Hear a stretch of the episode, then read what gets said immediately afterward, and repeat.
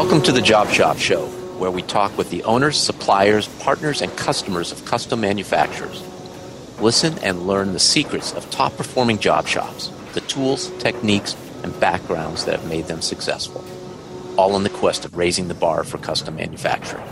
I'm your host, Jay Jacobs. This episode is sponsored by Paperless Parts, connecting buyers and suppliers of custom manufactured parts. The Paperless platform is a secure, ITAR compliant, cloud based manufacturing system for suppliers that reduces the amount of time spent on sales, estimating, quoting, administration, and order processing.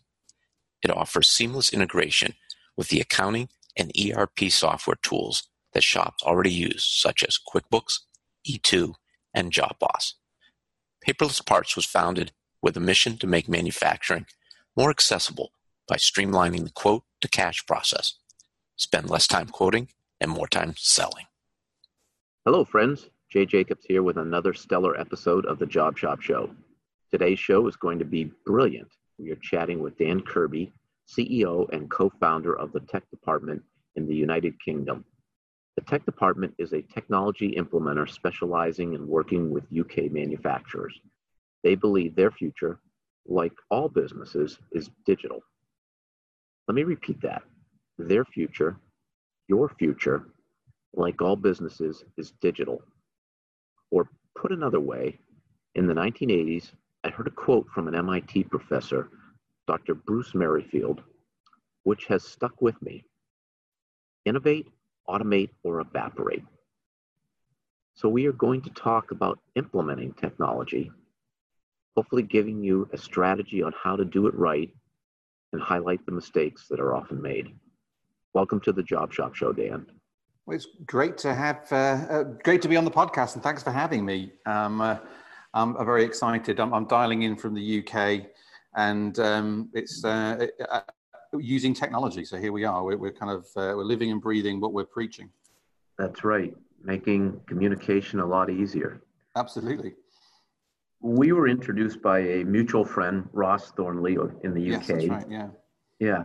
And Ross and his co-founder have started a company called Adapt AI, which is measuring how adaptable a person and a company is to change.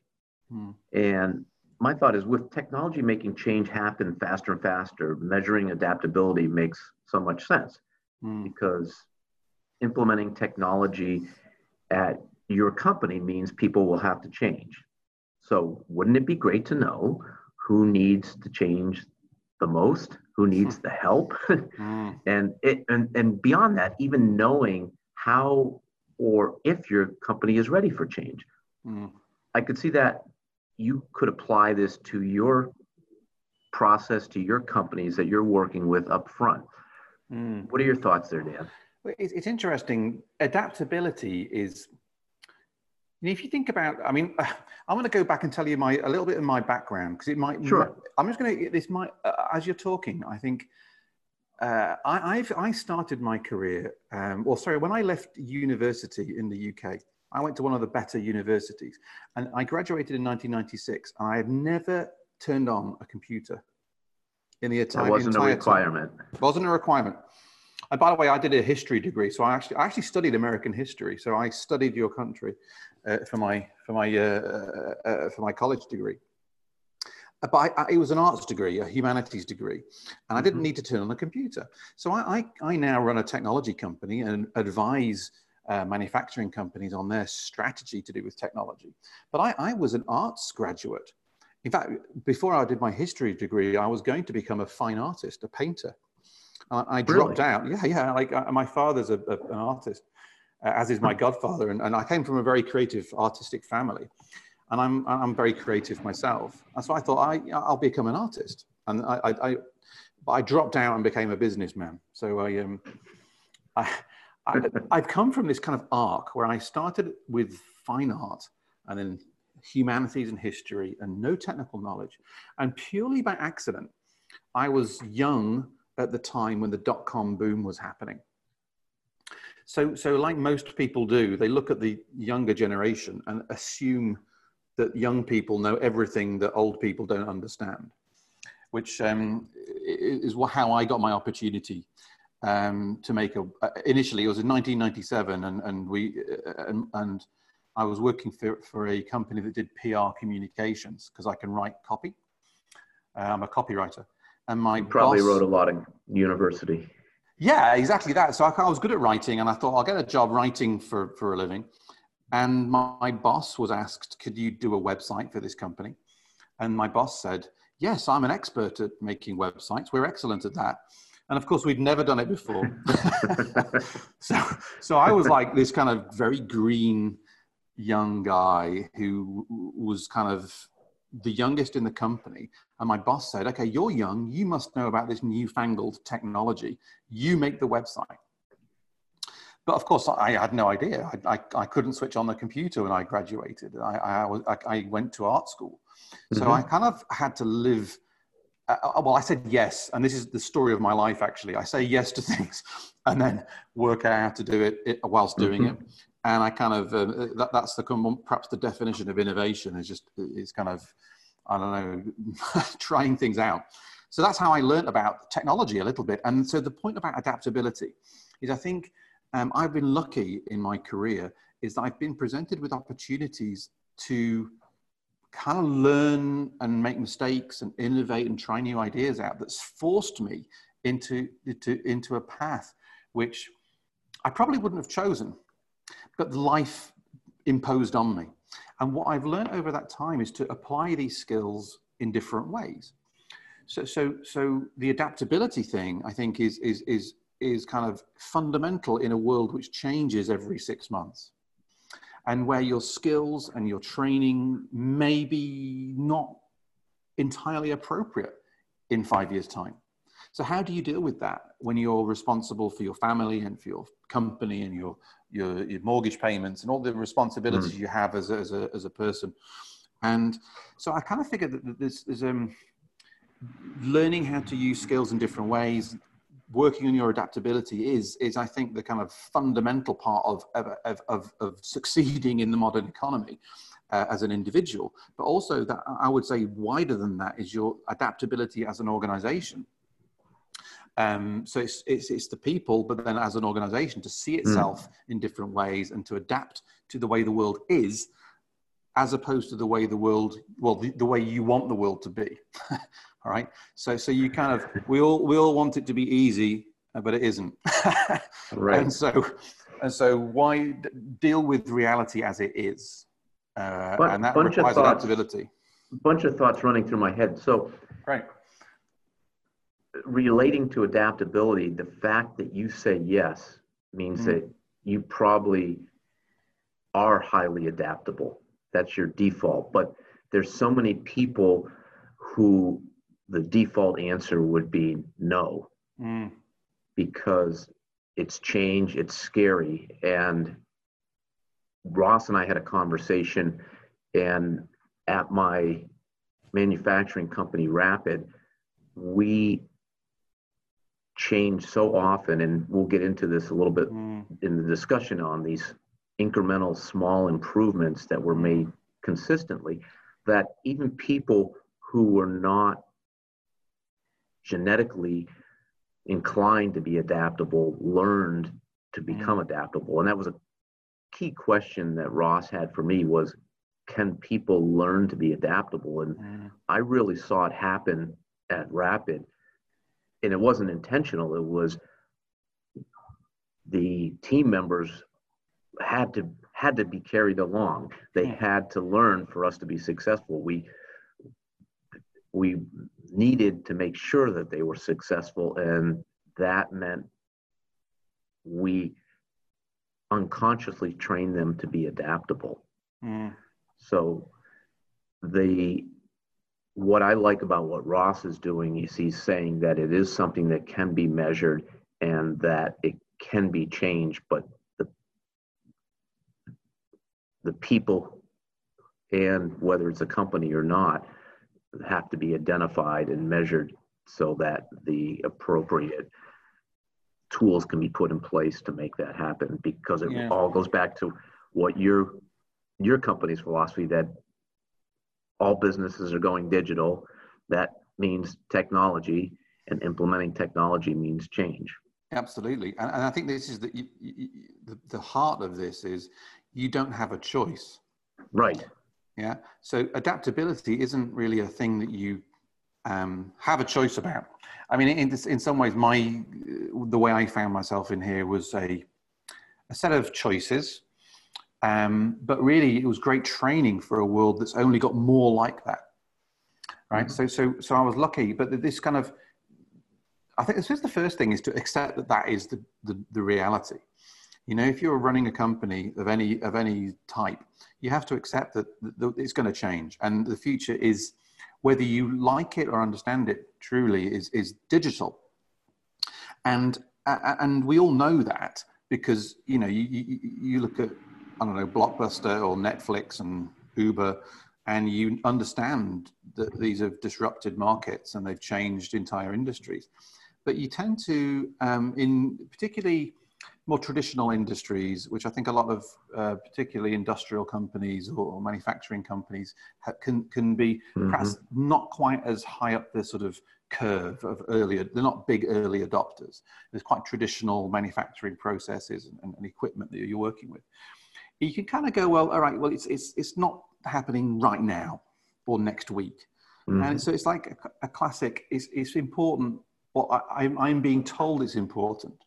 So the world is telling me this is important. I'm reading about this on LinkedIn and in my trade uh, uh, uh, publications and in shows. And if I'm going to an expo, expo or a conference, people are mm-hmm. telling me this is important.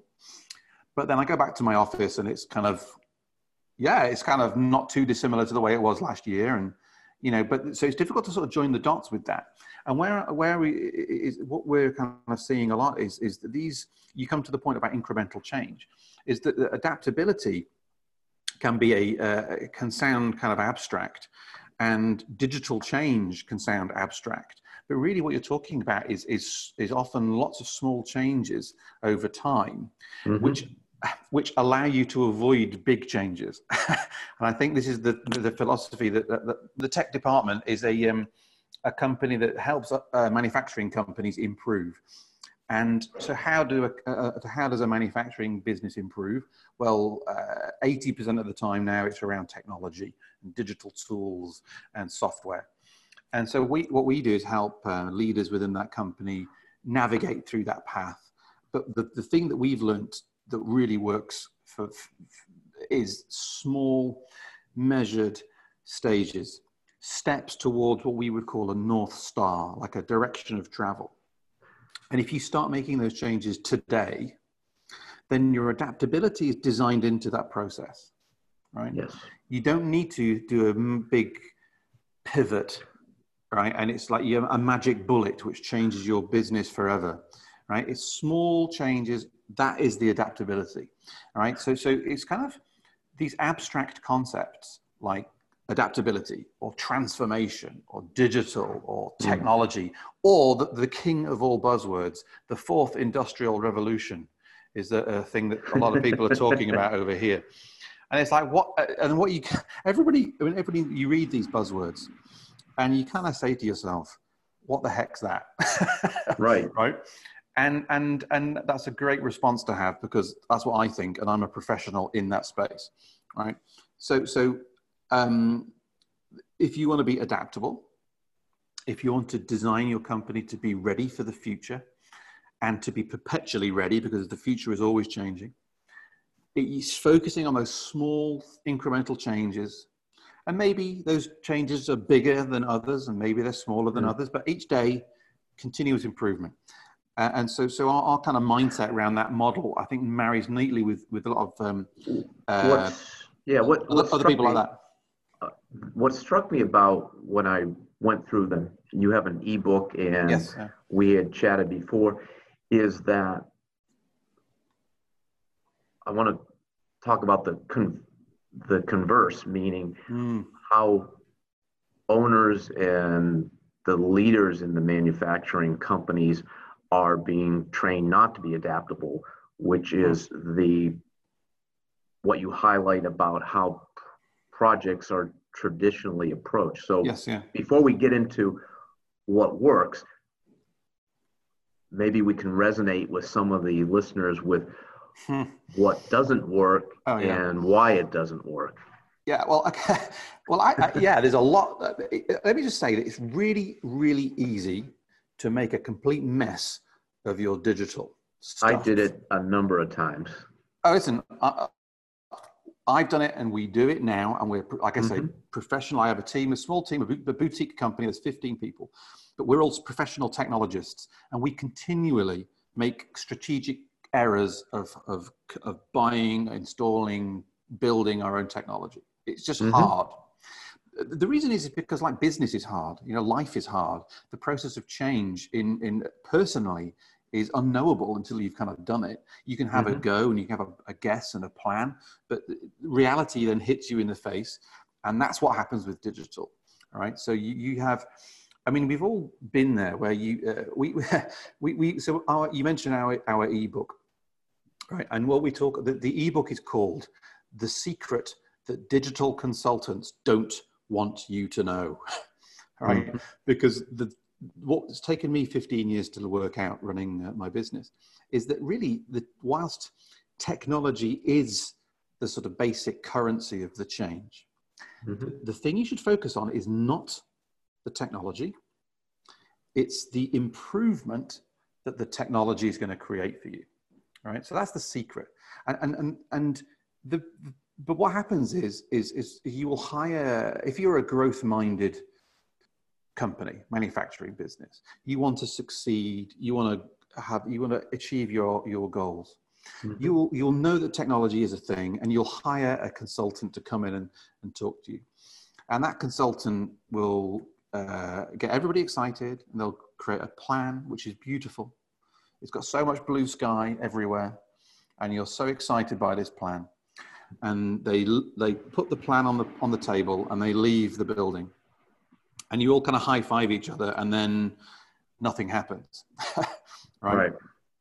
and and so you uh, and then the alternative actually is you, you would go to a technology company and the technology company has what we call a whiz bang or whiz bang technology mm-hmm. it's great it solves this problem it solves that problem it's going to iron your shirts it's going to pick up your kids from school. It's going to do all this crazy stuff for you and solve all your problems. Mm-hmm. And they install that software and then they disappear. And then two years later, you find that the technology isn't really doing what you thought it was going to do.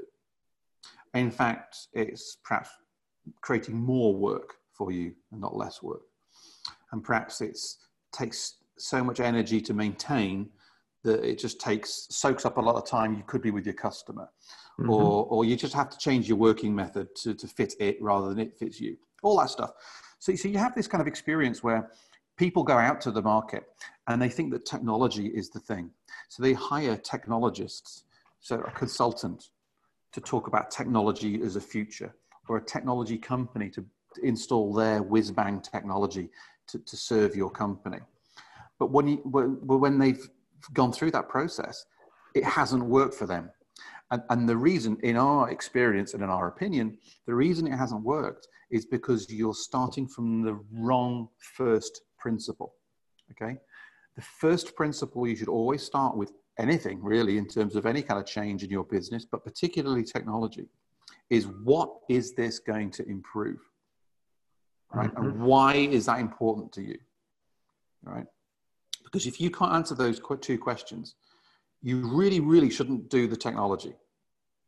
And I think it's as basic as a job shop will say, we need an ERP system. Yeah, yeah. But, and they, and they probably do. Mm. But it is really stepping back and saying, why do I need an ERP hmm. system? What do I want that ERP system to do? And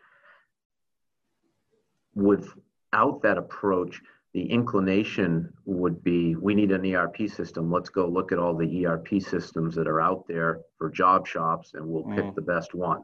Exactly. But you're not starting with what's there may be a best one for the majority of shops, but your shop probably isn't in the majority, even though that doesn't sound right. And yeah, yeah. you have your own specific needs what are those needs? Why do you want to put in an ERP system? What's failing? Mm, exactly that. And I think everybody's business is different. Uh, there may be common characteristics, but when you get inside it, it's always different. Like, like mm-hmm. It's because of cultural reasons and historical reasons, and maybe legacy software and particular mm-hmm. quirks to your service proposition. So, so you can't, um, you know, you know, and, and, it's like kind of one size doesn't fit all, and often mm-hmm. it's it's very specific. So if you start with those questions, it really it may be that the so if you think about this as an experiment right so, so when you um you, you, so why do you want an erp system well the, the, reason is you want to make your company more efficient and you want to create better a, better output mm-hmm. if you dig into that there'll probably be specific parts of your business that are, are working less e- efficiently in your job shop than others and it may be that the thing you want to, so your hypothesis in your experiment is that if you buy an ERP system, that, that your company will be more profitable and your customers will be happier and you can go to bed without being stressed or whatever, right? Mm-hmm. And so you're testing that. So you could go out and buy a piece of software that's the best on the market and install it. But it's a long time before you find out whether your hypothesis is true, right? It may be, but within that, there'll be certain other things you can test. So, so there may be just a, a, a change in a, a, how your team communicate. Maybe that's the first thing. Maybe there's a change in how the information is reported.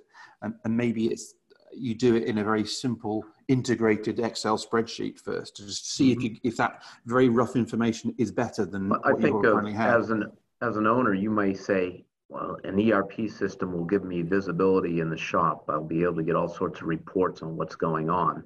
Mm. And perhaps that information is already collectible, mm. but if you don't ask what information, what are the key metrics that I need to know about for running my business, you won't know whether that ERP system will give you those metrics or not. Exactly that. And, and I think this is the first principle. And it's not to say that an ERP ERP system is bad to have or wrong. Of course mm-hmm. not. And there's, there's a reason why market leading software is market leading, but it doesn't mean it's sort of the right for you, specifically you at this point in time. And mm-hmm. to your point, the first principle is what information do you need? And where and how can you get that? And, and how is that going to influence your business? And, and if you can't answer those questions, all that's going to happen is you're going to get lost in a kind of wormhole that has no end which is features and specifications and technologies mm-hmm. that are new and all this kind of stuff. And you will be, if you're not a technologist, you will be very confused. And the decision will be made on, you know, who's got the best salesperson or coolest looking brochure. You know, it's kind of, you make decisions based on those kind of factors and it's the wrong focus, the wrong emphasis. And, and really, so what we had, um, um, so our business is, is, is, focused on doing that because it's the right thing to do, you know, and, and I'm kind of, I spent 13 years uh, running this company where my, the game I was playing was, was the, was not that. Okay. I was the guy trying to get you to spend your money mm. on the, on the clever, custom ERP system with all the latest fancy bells and whistles on it. And we were very good at that, right? We have a great set of credentials, a great set of customers, and you know that's fun and whatever, whatever. But we had a um, a moment a couple of years ago where we had a very uh, bad year. We kind of lost a load of money, and it was it was a function of bad management. You know, like really we messed it up. Uh, if it started on our 13th birthday, it was kind of like unlucky for some, number 13 and it all hit on, on, on, on that. And it was kind of a healthy thing to have happened. And I'm now really pleased that it did happen, although I wouldn't want to do it, do it again. But what, what it forced us to do was to question our business from first principles, right? So I talk about this idea of first principles. Like if you had a blank piece of paper, what would you do? Not what, what's there, what's the software, what's the...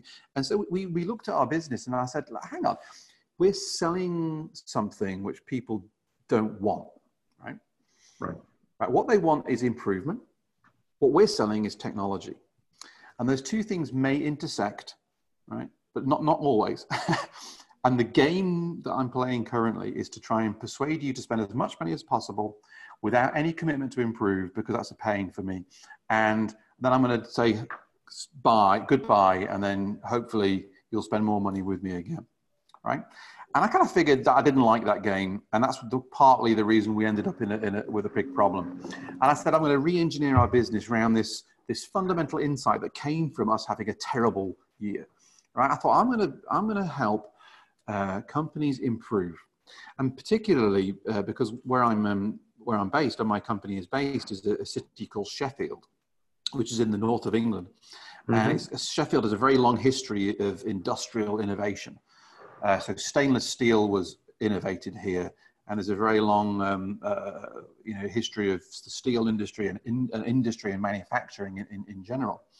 And I kind of was talking to people saying, hey, listen, we've got this process we've created. It's, we're calling it a tech boot camp because if you go to a boot camp at a gym, it's like really hard and you have to work really mm-hmm. hard and it ha- it's a very short time. And at the end of it, you feel real good.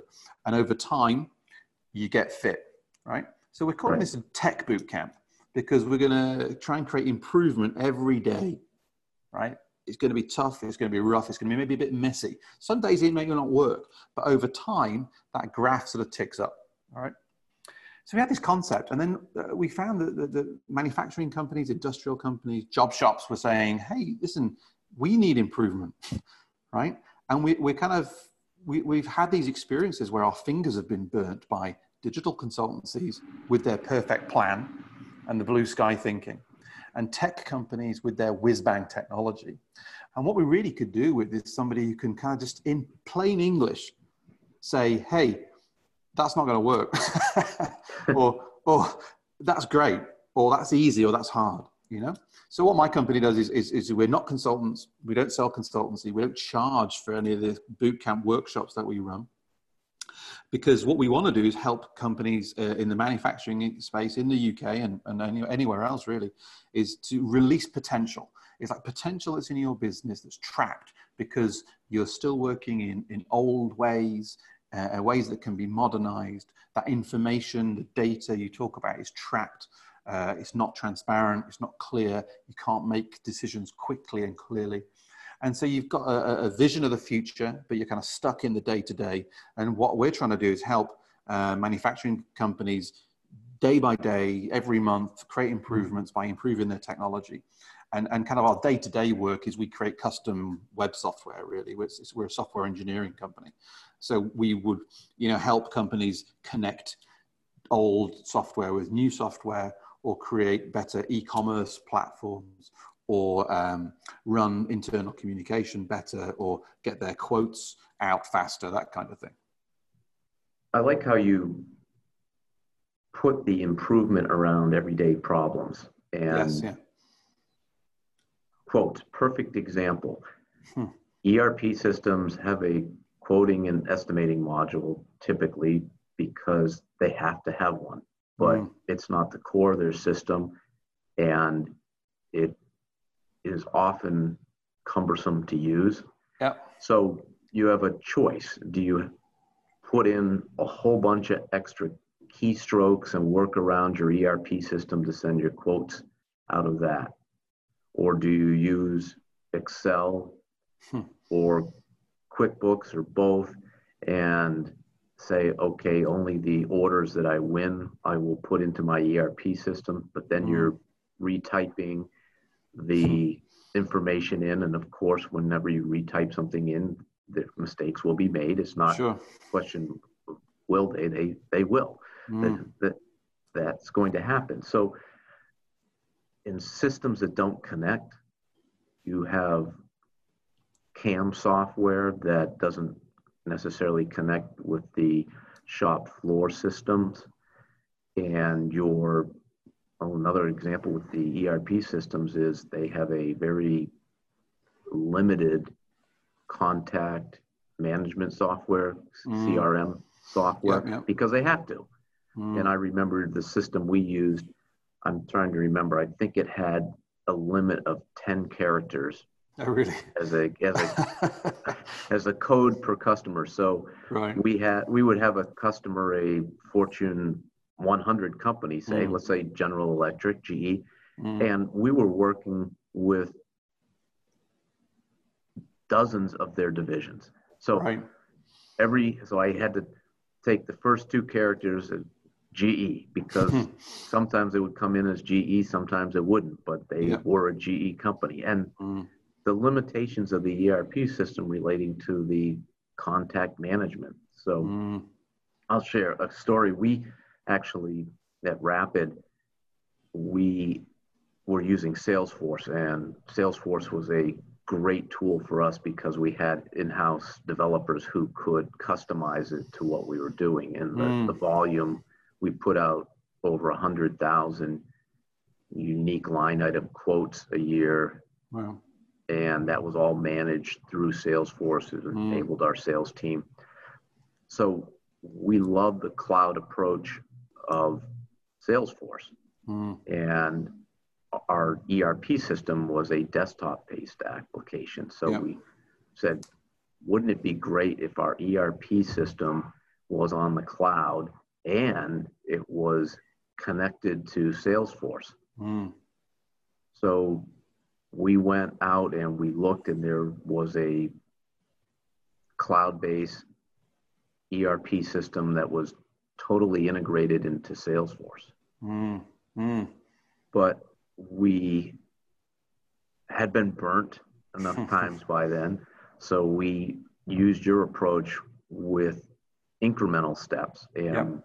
we tested it in a siloed area where it couldn't create any harm. We used it in Mm. our smallest operating division and we ran it parallel and we kept taking steps. We created goals and if we accomplished those goals, we went to the next step.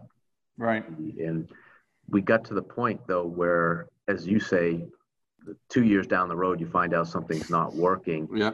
We now we're getting into the nitty gritty of the system, and we found some roadblocks that just we could not overcome with that Mm. system. So we invested, we bought the software, we invested between their integration fees and our own internal people several hundred thousand dollars Mm. in this attempt at bringing in a cloud-based ERP system. And ultimately, we said, as much as we would prefer to be on the cloud, Mm. this is not the best way to go. And we remain with our desktop-based ERP system. Yeah, it's interesting. It- it- the moral in that story is, I think that there's a few things in there are interesting, but the the number one takeout for that for me is the devil is in the details. Right? Mhm. These these things are, are kind of it can be great, great, great, great. Oh, not so great. yeah, and so you, you oftentimes with technology, it sort of looks and maybe is good, but then the business evolves or you find you need it to do something very specific and it just can't do it. But until you kind of get into the weeds it's difficult to know that in advance. And so it's, it's a, this it illustrates the challenge you face as, a, as an organization i think. And i think what what we've kind of what where we kind of have seen is this sort of iterative approach really helps with that because otherwise you're you know it's you, unless you're measuring this thing all the way through and being mindful of this kind of potential pitfall, then um, yeah, it's, it's, it can create real challenges. I want to mention one other thing that it also, beyond the technology, it enabled us to see how responsive that company was to us and the changes we wanted to make and how able they were to make the changes even if they wanted to. Yes. And what we found out was that they could or would not support the basic changes we needed, which we thought other manufacturers would need. Mm. And the human relationship, even though we're talking technology, it all comes down to people. Sure, yeah. That that was a great learning experience and worthwhile because everything sounds great while you're dating, but that's that. That's it. Yeah, exactly. And and there's a, this technology salespeople are really great salespeople, they are. and you know, every damn technology website you'll go to is cool looking and slick, and everything's like coming in, in nice animations, and everyone's laughing in the photos, and You know, it looks beautiful. you want to work there? yeah, but yeah, wow! Look at all these these attractive people having fun. I want to do that. So, so you kind of, it's very seductive. I mean, we, we did it. I'll tell you a story. We, we about ten years ago, we we hire we bought sorry licensed some cloud software for project management. We mm-hmm. said we're going to do this properly now. We're going to invest in this software, and it was this software is billed as the simple. Um, it's designed for kind of, I guess, uh, creative or technology companies, that, uh, service businesses that are doing uh, projects, uh, custom projects. Anyway, cut a long story short, after two years, we'd implemented this thing and realized that it was just so it wasn't simple like it, mm-hmm. it, it, was actually it was simple relative to perhaps other software i don't know maybe microsoft project but it wasn't simple and our team who was supposed to be looking after our customers was spending all of their time uh, administering the software mm-hmm. so we became like a kind of the inverse relationship that you should have with technology.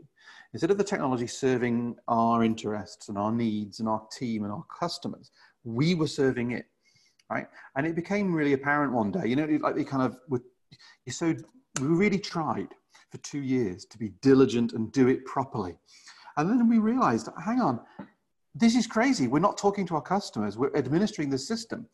Just junk the system, right? But it took us two years to do that because you have this sunk cost thing, yes. right? Where you've invested the time to find and specify and, and commission the work. You invest the time to train your team. You invest the time to learn on it and to manage your business through it. And then you, it's like the dating thing. You don't want to give up. Maybe that maybe she will marry me. you know, maybe maybe it's all going to work out like roses and flowers and and happy forever after.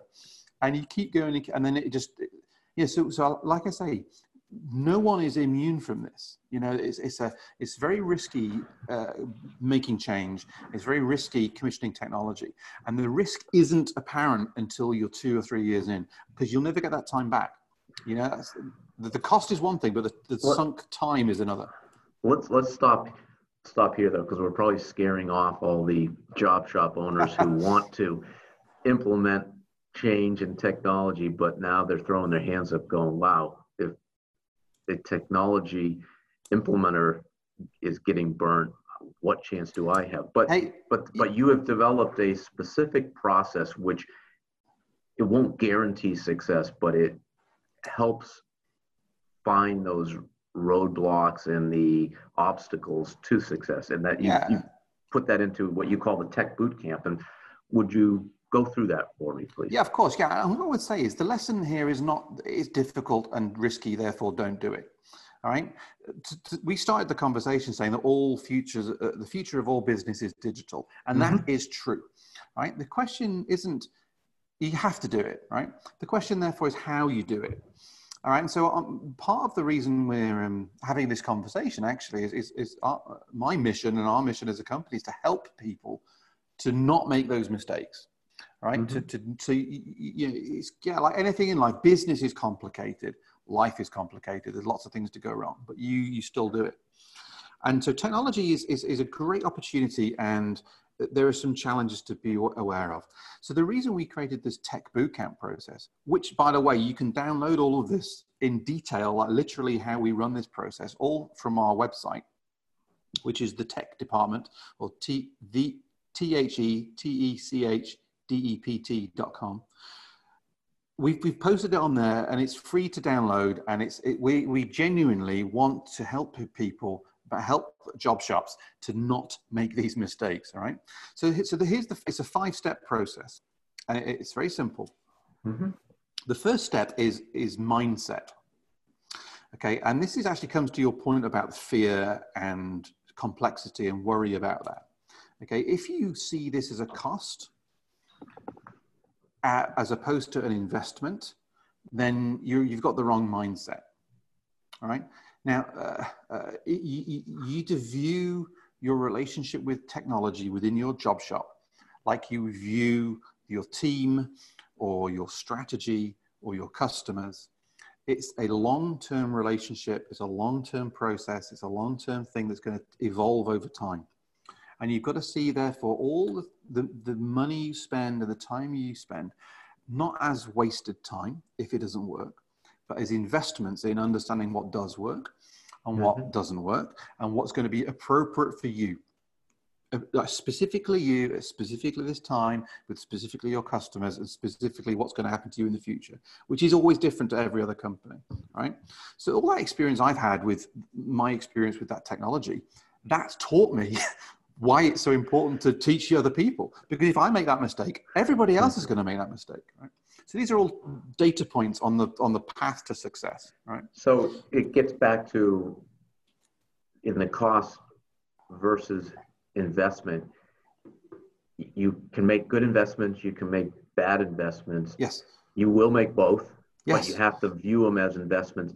And if you do make a bad investment, it's only a I'll call it a terrible investment if you don't learn anything from it. Because yeah, a exactly. bad investment, you want to you want to take away lessons learned so you don't make that same bad investment again. Exactly, and and you do that with your team. Mm-hmm. You do that with your strategies and your, your marketing campaigns and with your customers. Technology is the same. It's a thing you, you can't, it's, in, it's, it's very rare you're going to get it right on day one for, and then that's it forever. You can't, that doesn't mm-hmm. happen. It's not a, a, magic bullet, right? It's a relationship, it's a process, it's a strategy, it's, it's, a, it's a multifaceted thing. So that's your mindset. Because if you don't have that, then frankly, it's like it's going to be a very big up. It's going to be a series of very difficult disappointments for you, and you'll just get frustrated. So, so first of all, work on your mindset. And, and the second thing you, you, you should do is um, once you have your uh, view of the world and you're seeing it as a series of, of, of investments you're making, is to create a plan.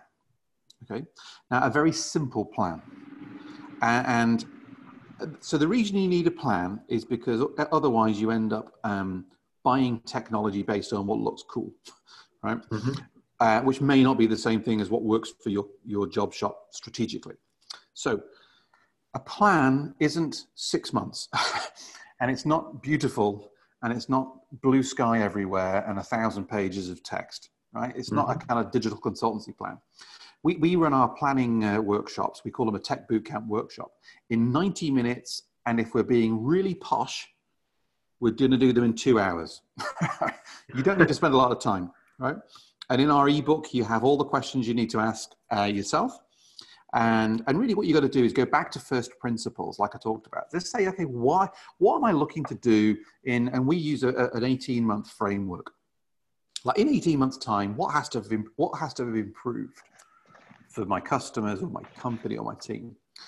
Because in 18 months' time, you, you, it's kind of near enough to see it, but it's not kind of so close that you haven't had time to do something.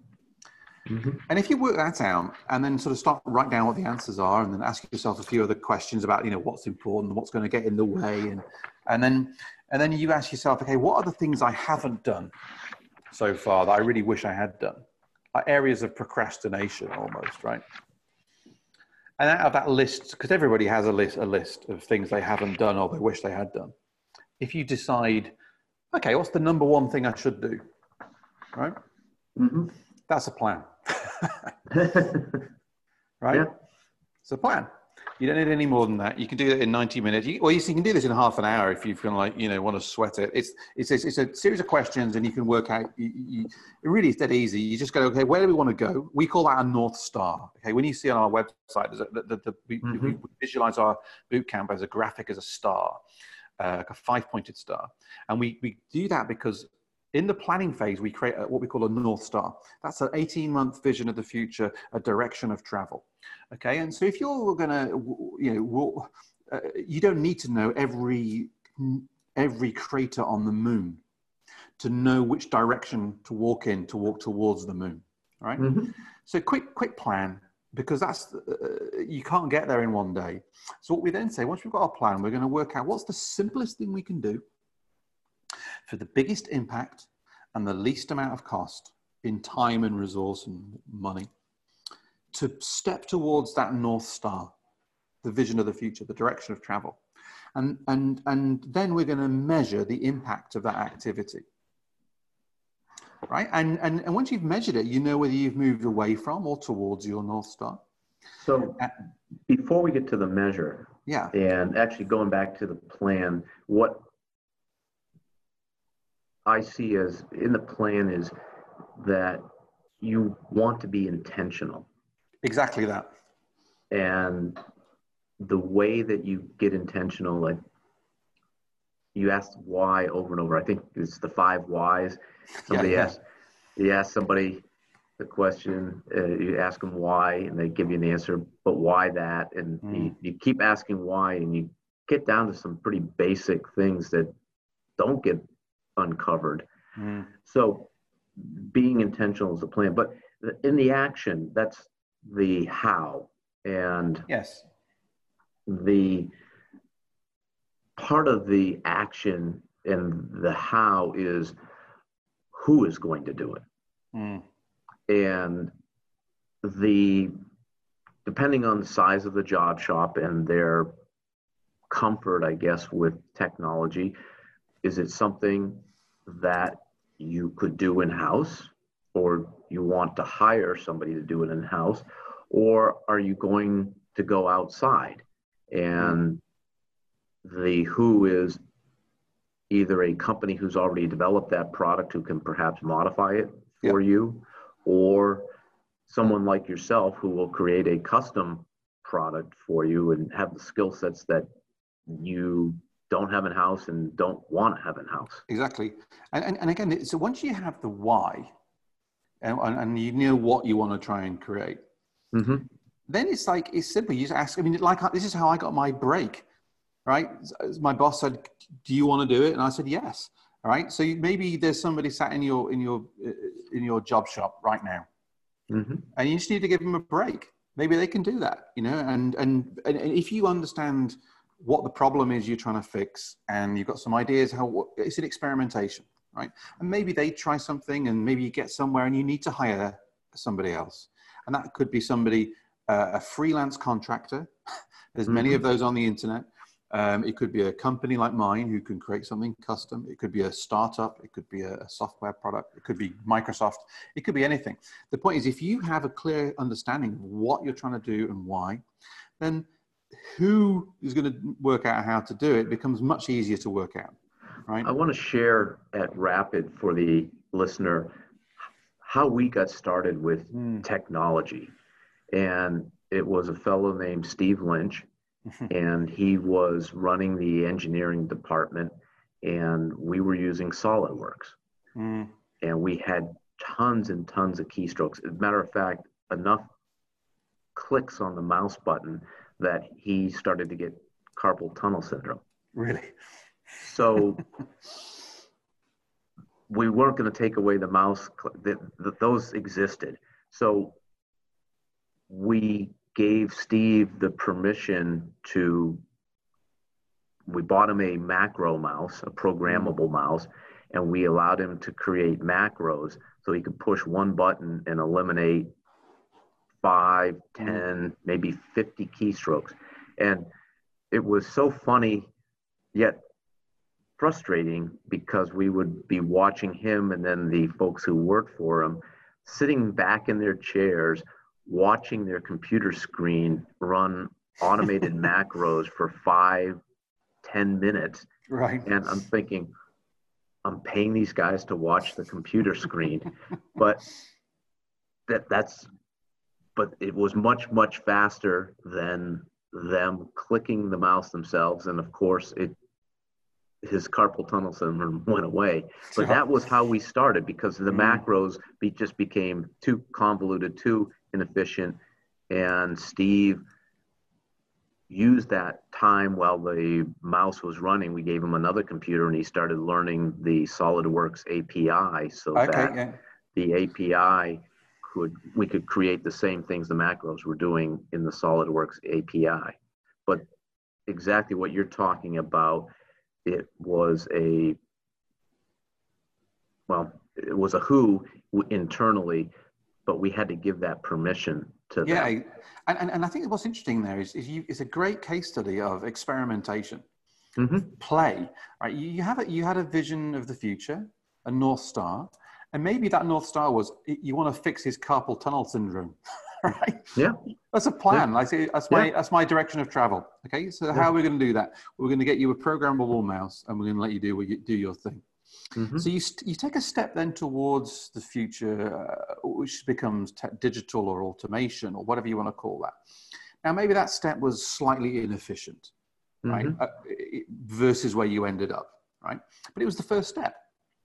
And in like all journeys start with a single step, right? And you, it's like kind of you're never going to hit a straight line towards your vision of the future. It's always a zigzaggy line. You know, you look back and you think, wow, if only I knew well I knew now, then I would have wasted far less time, right?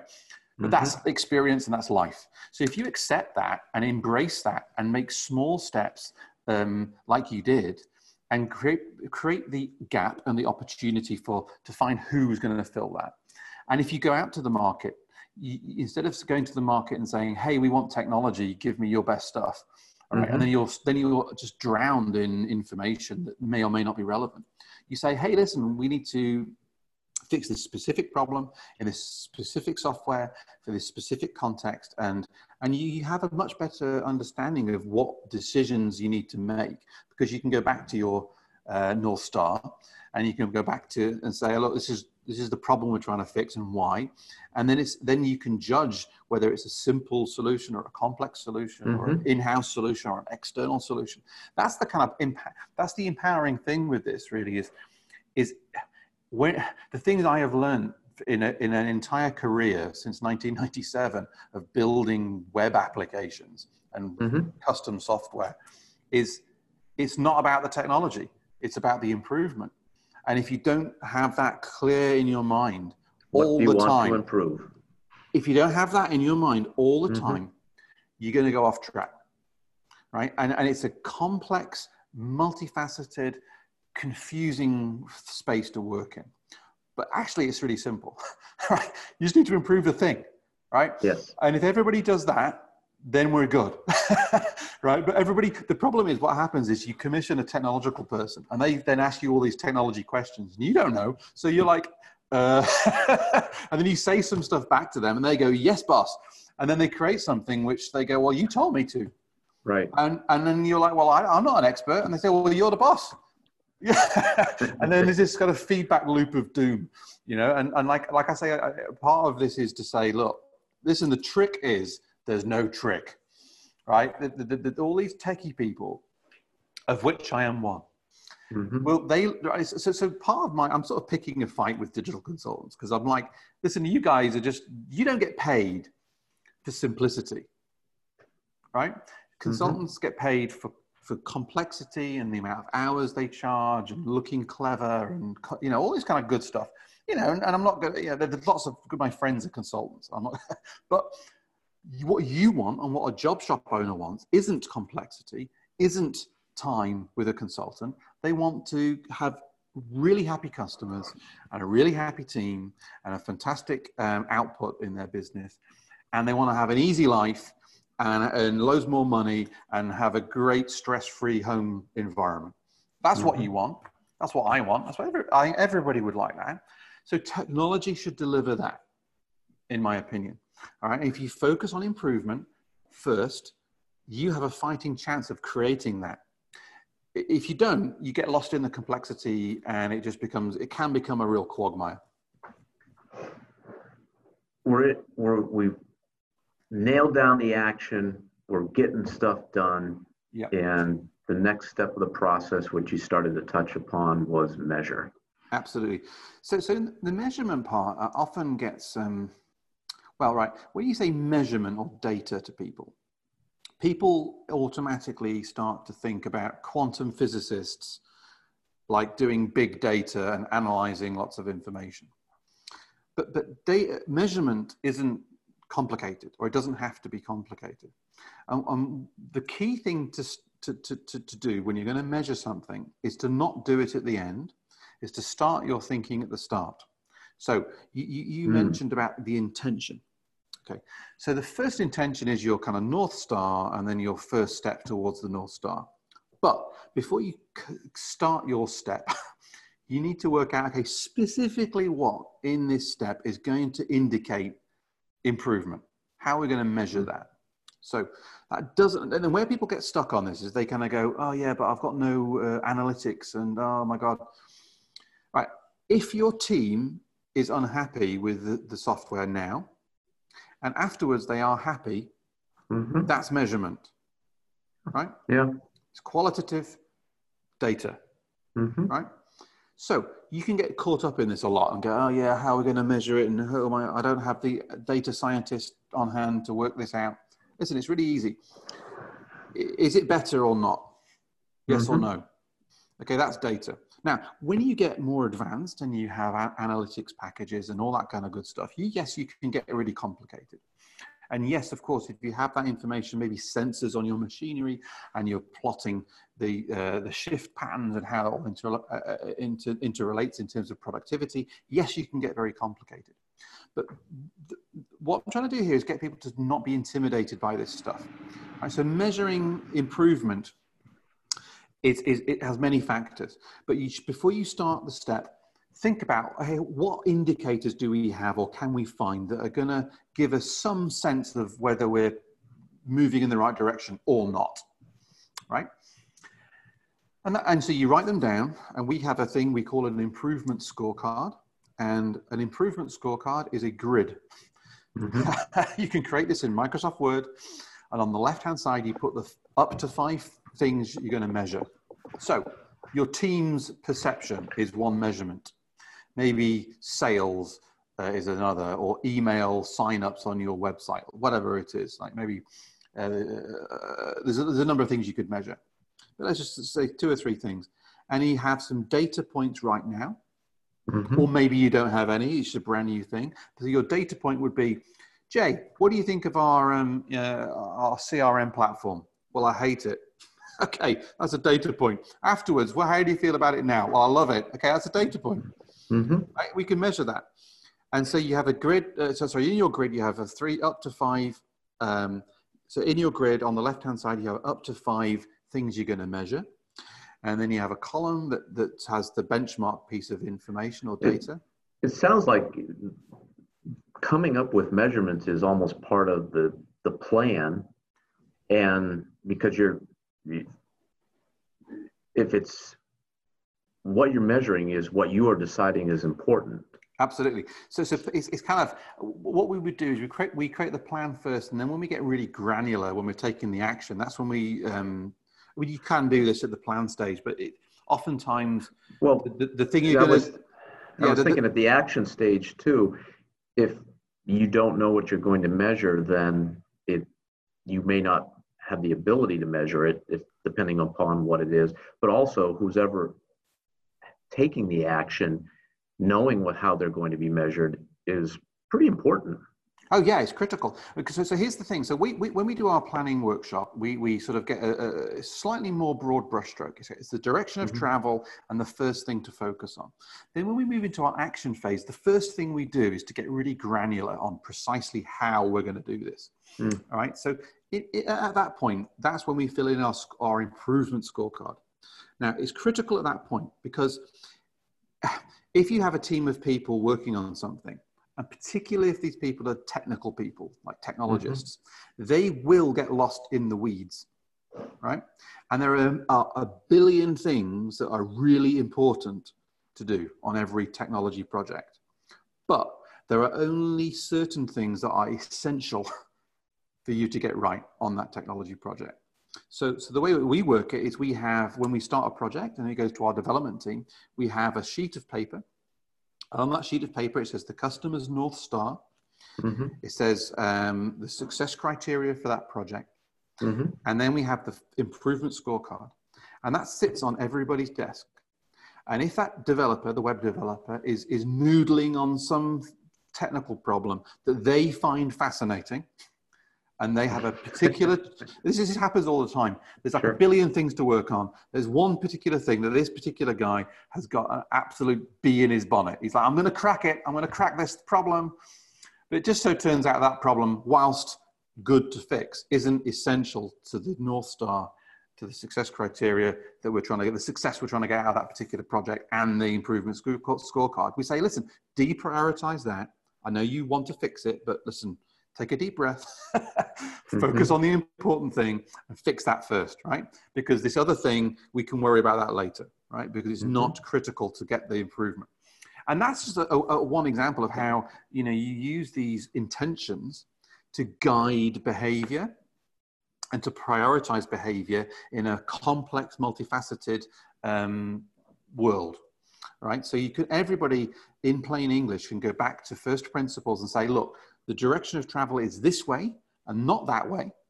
The things we're trying to produce here are, are, are here, and here has here we're going to measure them. So, so we just crack. It means that that measurement stage is baked into the start of the process, not the end. So when right. you get, so what happens is you you create your thing, your CRM tool, and it's live. And at a certain point after it's live, you go back to your scorecard and you say, "Hey Jay, previously you said you hated your CRM. Now, how do you feel about it? And then we write down what you said. And then we maybe measure the speed, the time it takes for you to take a particular task, or the data you can get out of it, or the, the, the performance of the sales team, or whatever we would do to sort of measure the impact of that particular uh, boot camp. So at that point, we're measuring the impact. Mm-hmm. And then that, that here's the important thing of the, of the measure stage, right? So measuring the data, great. But that's only half of the job.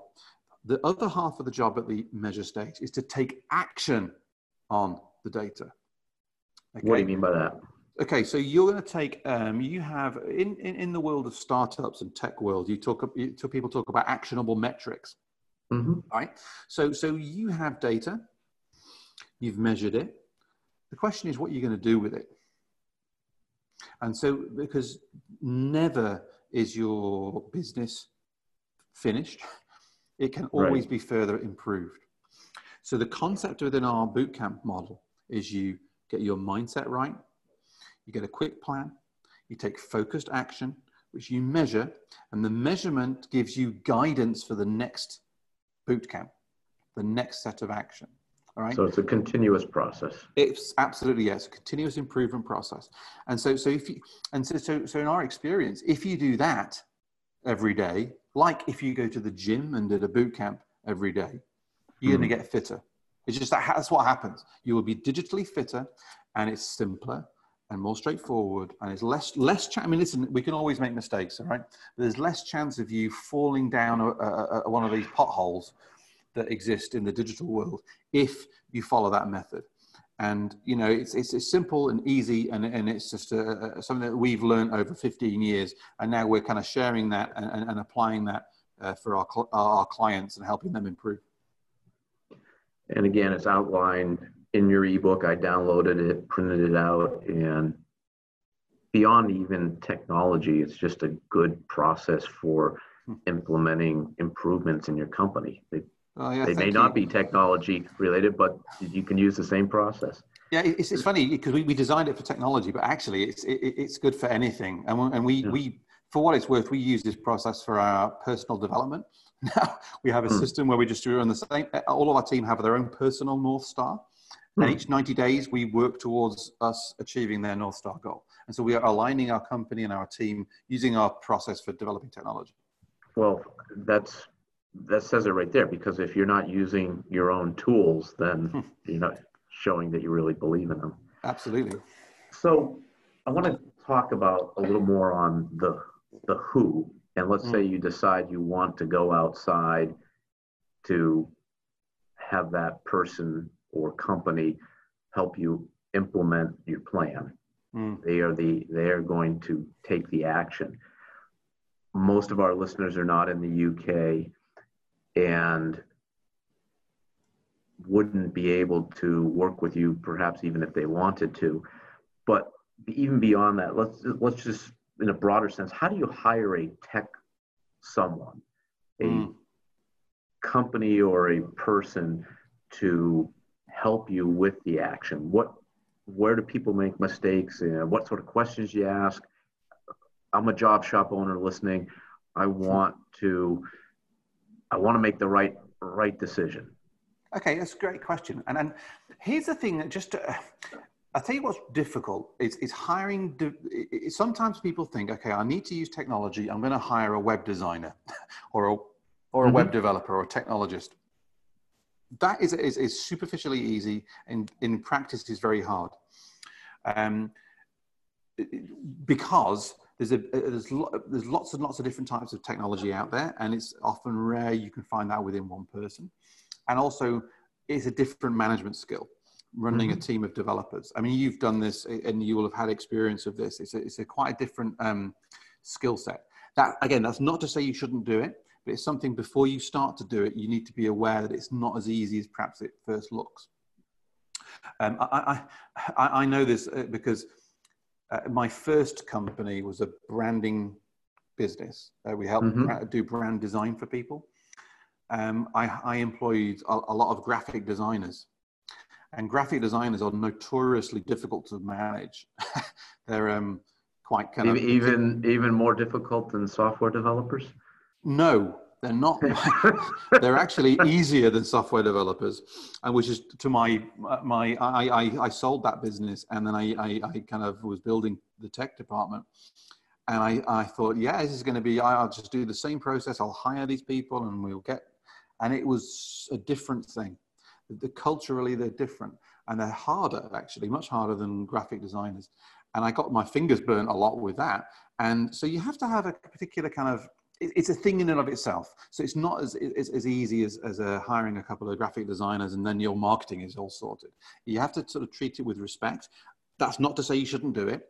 And, and but, but again, with intention, go into that kind of thinking and, and, and think it through. What sort of what, uh, what sort of questions should they be asking in the process? So say, okay, whether it's an internal hiring to, for somebody internal or somebody external, you should uh, it's a relationship. And the, the questions you should be asking should firstly, and this is why we start with mindset in our bootcamp process, is they mm-hmm. need to be on the same page as you. Right? So, so they may be technically brilliant, but if they don't share values that you have, it's mm-hmm. not going to work. Right. Mm-hmm. Really easy. It's easy into these things. It's easy to hire a technologist. It's easy to buy a technology. It's very difficult to get out of it. right? You're kind of easy in, super hard to get out of it. Yeah, it's like really take treat that with respect and treat that in the same way you would go into a business partnership. I mean, I mean, I, again, without trying to dramatize it too much, just be careful that you don't like get seduced by somebody's great product and then you you stuck with it. And these mm-hmm. guys are difficult and they're not collaborative and they're not going to work with you. So treat that again the mindset alignment the values alignment How, are you really going to work well with these people and that's actually the number one thing mm. right? i mean from from the other side all the problems we have with customers our clients are when they don't share our mindsets right if they see this as a, if they're sort of you know it's by the nature of this thing it's a collaborative and creative process often it's lots of shades of gray right? Mm-hmm. So you need to have a relationship where you can nuance this and where your customer isn't demanding things that they perceive to be true because you did it quite quickly and they've misread a line of text in this in a statement of work or the contract. Right. Similarly, you don't want a, a supplier saying, "Hey Jay, you told me it was going to be this, and I've done it like this, and that was my interpretation. So you know, uh, I'm sorry, it's going to cost you the same again to tweak that." You need mm-hmm. to have an ebb and flow, right? So there's a kind of sometimes you're going to need to wiggle and change things a little bit, and you don't want too contractual a relationship. And, and again, often this, the technology people can be quite zero sum. You know, they you want to find someone who's going to work with you, whether that they're hired by, uh, uh, whether you hire them as a as a staff member or employee, or whether you're hiring them as a as a contractor. Um, and then, of course, it, it, comes down to the, the technical capability um, and precisely what you're doing. Uh, but I, would look for, if you go back to the, the bootcamp model, it's the mindset and then the, the sort of intention. All right. If you feel mm-hmm. that the people are trying to sell you on their thing, irrespective of what you're saying, don't do it. Right. So, so, so uh, you, you know this. You know when you're with a salesperson and, and they're kind of guiding you down the path and you're trying to get out of the path and they're guiding you back down the path just don't mm-hmm. don't go there right even if it looks great and everybody else uses the software it's just like it's a it's an alarm bell that should be ringing for you and And I think this is the, the thing. It's like all the problems with technology that I've ever come across, ever from 1997 through to today, has come from decisions made at the start. Right? If you make a mm-hmm. little decision, if you make a decision wrong at the start, it's a big, like a hairline fracture at the start of a project is a yawning chasm by the end right mm-hmm. it's it's a, over time these these problems compound and then you spend your entire life fixing things that you thought you, you misunderstood at the start of the process so it's kind of you know and, and all of this again so, so here's another thing around communication actually thinking about it it, it, the community, so the mindset, the values, the capability, the sort of the, the, the, working for you, not you for them, but the communication is really critical, right? I mean, literally, all the problems we have as a company in, in our service delivery to customers come from a misunderstanding of really what people are saying right at the start. Yeah. Do, do you have, let's say you have a, a large project, do you have discrete measurable steps along the way where the path can, I don't want to say necessarily change, but uh, meander a little towards that North Star? Yeah. Or, yeah. or, or is it, well, how do you feel about if a company just says, here's the deliverable, which is one of the words they use, mm. and there's no intermediate steps along the way to prove that you're. Yeah, you, you really want to break it down. So, so, so what you I would look for is someone who's going to, again, there's no magic bullets, right? Even if it's a small step, there's a process to go through and you should be involved in that process. So you mm-hmm. can't, like, if someone wants to be a hero and say, leave it with me, I'll come back when it's all completed, don't work with them, right? And that happens whether you're internal within your company or external, right? It's a collaborative, it should be transparent, it should be open. Mm-hmm. So the way that we do it is we would run our workshop, we create a plan, we have a North Star, we have a first step towards it. But that step is, is multifaceted, all right? And there'll be a process to understand the deliverables and the requirements and the technical architecture that we're looking at and the time frame and the people and the communications process and all that stuff. And we document that in what we call a, a statement of work, which is kind of like the contract, the detailed contract. And then that will have specific deliverable time frame in it. In it. And then we have a, a, workflow within that, which is uh, design, develop, test, launch. Um, the design phase is collaborative and open, has uh, mm-hmm. several stages, and we discussed that. So before we code anything, we know precisely the user journey, the, the user experience that the person using using it is going to experience, and we've we've discussed that with our client, so they're happy with that, and um, we've looked at the visual look and feel, and we know how that's going to be laid out, and then we make it. But we don't make anything until we know that that's the right thing to do and we can and we can test that uh, in a flat format. Uh, mm-hmm. because otherwise once you start build again it's like building a house right? If you say hey listen we don't need those architects.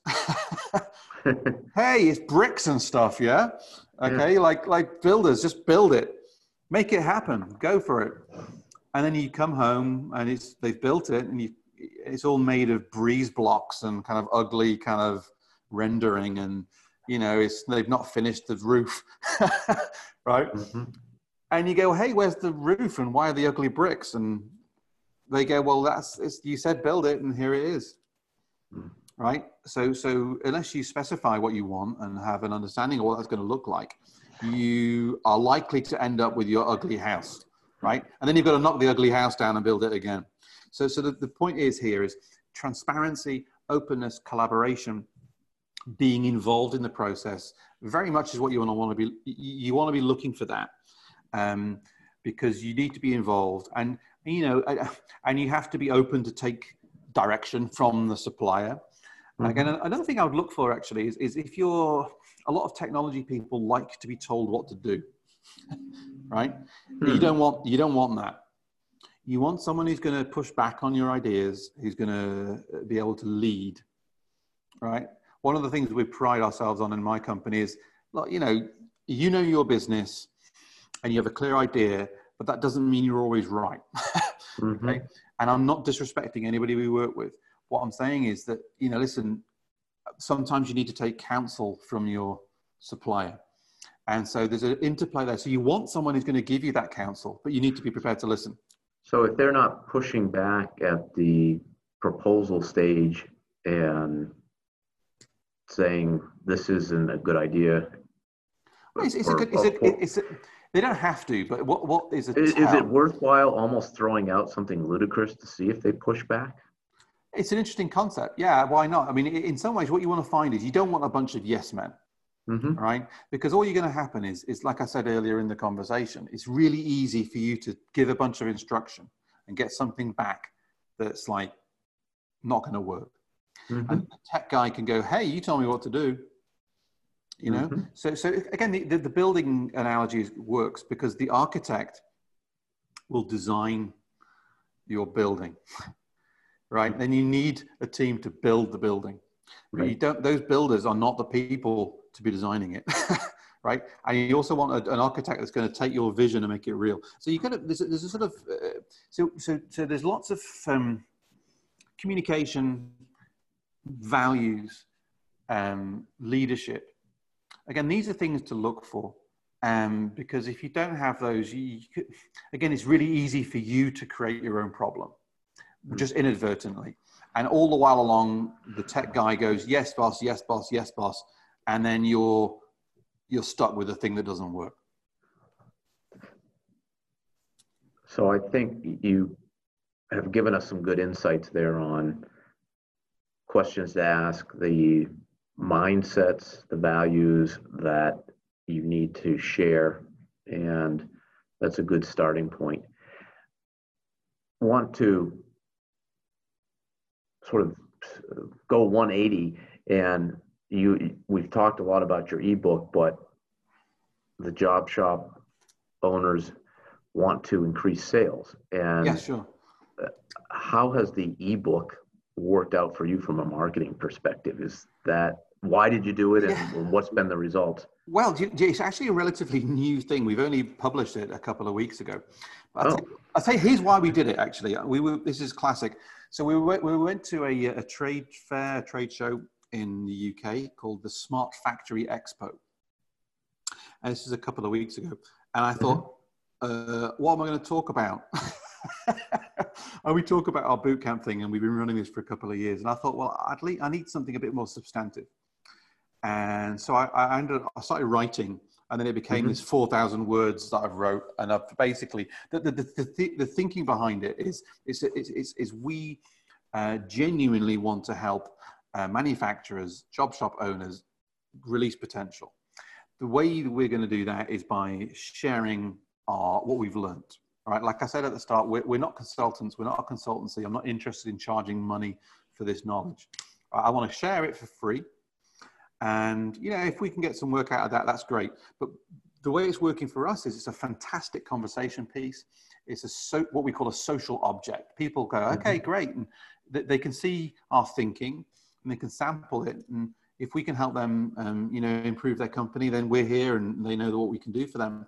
So, so, so it, to your answer, it's uh, we're trying to kind of live some of those values. You know, like we're trying to communicate we're trying to be transparent. We're trying mm-hmm. to be mm-hmm. collaborative. We're trying to show that we're we've got some skin in the game here. We're going to give mm-hmm. you that knowledge, right? So we're we're we're kind of playing it forward. Really, we're kind of we're, saying, look, this is genuine. By the way, the ebook is just legitimately the process that we follow internally. That's all I've done. We've written down. Our, well, in fact, we, we already was written down. What I've done is shared mm-hmm. our kind of internal training manual and polished it up a little bit and put it on the internet. Right. So this is legitimately what we do. It's, it's a kind of not a marketing document. It's a genuine uh, operational document. And, and it's all in there, all the questions, all the workshops, the, the improvement scorecard, the questions you want to ask, uh, a whole bunch of stuff I've learned. And, and, and so it's great for us from a, a marketing communication point of view. And it shows, you know, we've already, what, what's happening with this is and, and, a general principle, by the way, is the more information or more sharing you can give to your customer, the more you're proving the quality of your product, the product of your service. That, that is what I am learning that content is huge. That is the way to market today because people are going to the web for information. And if you mm. can put the right content that resonates with them, then you've got a shot at winning their business. So exactly I that. think Yeah. Dan, this is a good place to wrap up. I really appreciate you being here today.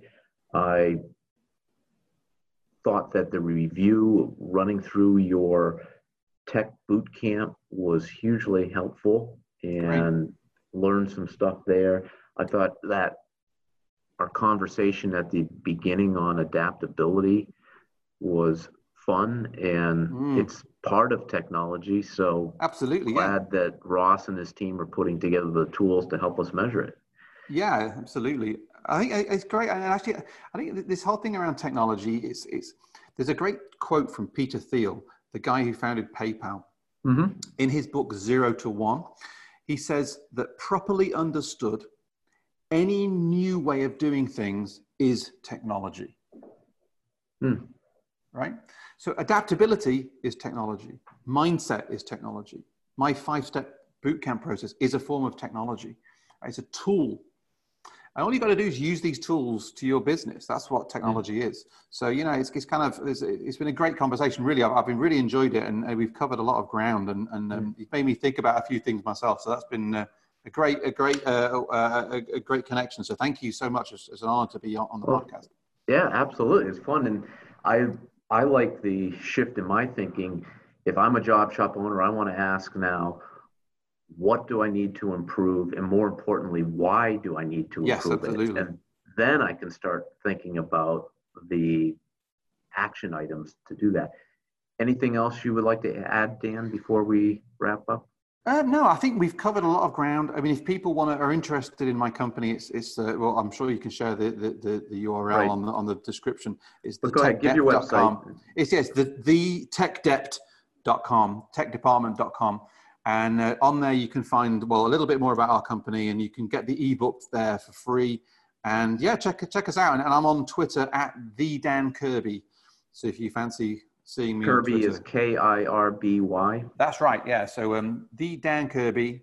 Um, in fact, I'm the Dan Kirby on all social media. If you want to follow me, on, I'm on Instagram and LinkedIn and Twitter and everywhere else in between.